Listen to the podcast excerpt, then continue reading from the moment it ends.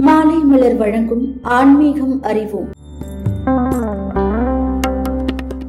ஒவ்வொரு மனிதனின் வாழ்விலும் மூன்று விஷயங்கள் நிம்மதி மகிழ்ச்சியை தருகின்றன.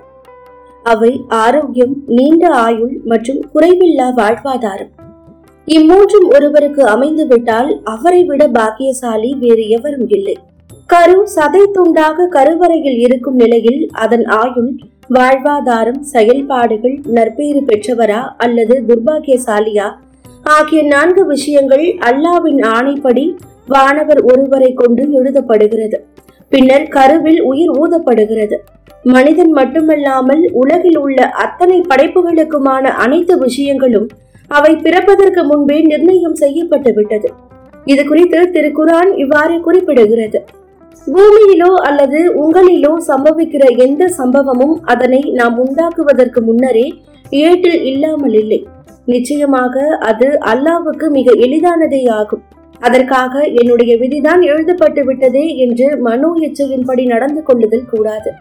விதியின் மீது பழியை போடாமல் நம் உழைப்பு மற்றும் முயற்சியின் மூலமாகவும் பிரார்த்தனைகளின் மூலமாகவும் நம்முடைய வாழ்வாதாரத்தையும் ஆரோக்கியத்தையும் இறையருளால் மேம்படுத்தலாம். நபியே என் அடியார்கள் என்னை பற்றி உம்மிடம் கேட்டால் நிச்சயமாக நான் சமீபமாகவே இருக்கிறேன். பிரார்த்தனை செய்பவரின் பிரார்த்தனைக்கு அவர் பிரார்த்தித்தால் விடையளிக்கிறேன். அவர்கள் என்னிடமே பிரார்த்தித்து கேட்கட்டும் என்னையே நம்பட்டும் என்று திருக்குரான் விளக்குகிறது. பிரார்த்தனையை தவிர வேறு எதுவும் விதியை மாற்றாது என்று நபி அவர்கள் கூறியுள்ளார்கள். ஒருமுறை சுலைமான் அவர்களிடம் ஒருவர் வந்து அல்லாஹ் உங்களுக்கு பறவைகள் மற்றும் உயிரினங்களின் மொழிகளை கற்றுக் கொடுத்திருக்கிறான். எனக்கு அவற்றுள் ஏதாவது ஒரு உயிரினத்தின் மொழியை கற்றுக் கொடுங்கள் என்று கேட்கிறார். எனக்கு அதற்கு அனுமதி வழங்கப்படவில்லை என்று சுலைமான் கூறியும் அந்த மனிதர் வற்புறுத்தவே சரி எந்த உயிரினத்தின் மொழியை கற்றுக்கொள்ள விரும்புகிறீர்கள்? என்று கேட்கிறார்கள். எங்கள் வீட்டில் இரண்டு பூனைகள் உள்ளன. எனவே பூனைகளின் மொழியை கற்றுக்கொள்ள விரும்புகிறேன் என்று அந்த மனிதர் சொல்கிறார். பூனைகளின் மொழியை கற்றுக்கொண்டு வீடு திரும்பும் அவர் அன்றிரவு இரு பூனைகளும் பேசிக் கொள்வதை கேட்கிறார். ஒரு பூனை மற்றொரு பூனையிடம் நான் பசியால் செத்து விடுவேன் போல் இருக்கிறது. உன்னிடம் ஏதாவது உணவு இருந்தால் கொடு என்று கேட்கிறது. அதற்கு அந்த பூனை கொஞ்சம் பொறு நம் எஜமான் வளர்க்கும் சேவல் நாளை செத்துவிடும் அதை உண்டு பிழைத்துக் கொள்ளலாம் என்றது. இதை கேட்ட அந்த மனிதர் அதிகாலையிலேயே தன் சேவலை சந்தைக்கு எடுத்து சென்று விற்றுவிடுகிறார் சேவலை காணாமல் ஏமாற்றமடைந்த பூனை மற்ற பூனையிடம் நம் எஜமான் செத்த சேவலை ஏதோ ஒரு இடத்தில் புதைத்து விட்டார் போலும் என்றது. அதற்கு மற்ற பூனை எஜமான் சேவலை விற்றுவிட்டதை கூறுகிறது. மறுநாளும் அதே பூனை பசிக்கிறது என்று மற்ற பூனையிடம் கேட்கிறது. கவலைப்படாதே எஜமான் வளர்க்கும் ஆடு நாளை செத்துவிடும் அதை உண்டு பிடித்துக் கொள்ளலாம் என்று மற்ற பூனை பதில் சொல்கிறது.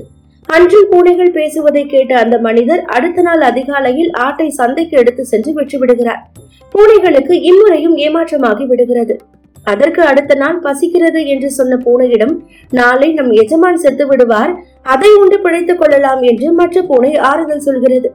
இதை கேட்ட அந்த மனிதர் பதறி போய் சுலைமான் அவர்களிடம் வந்து நடந்ததை சொல்லி எப்படியாவது நீங்கள் தான் என்னை காப்பாற்ற வேண்டும் என்று கெஞ்சுகிறார்.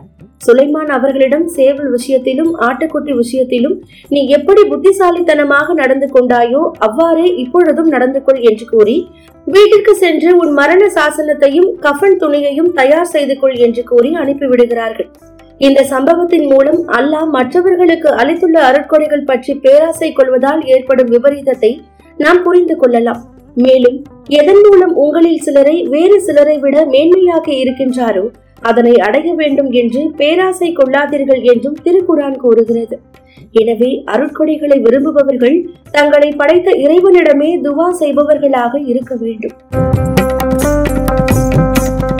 தொடர்ந்து இணைந்திருங்கள். இது மாலை மலர் வழங்கும் ஆன்மீகம் அறிவோம்.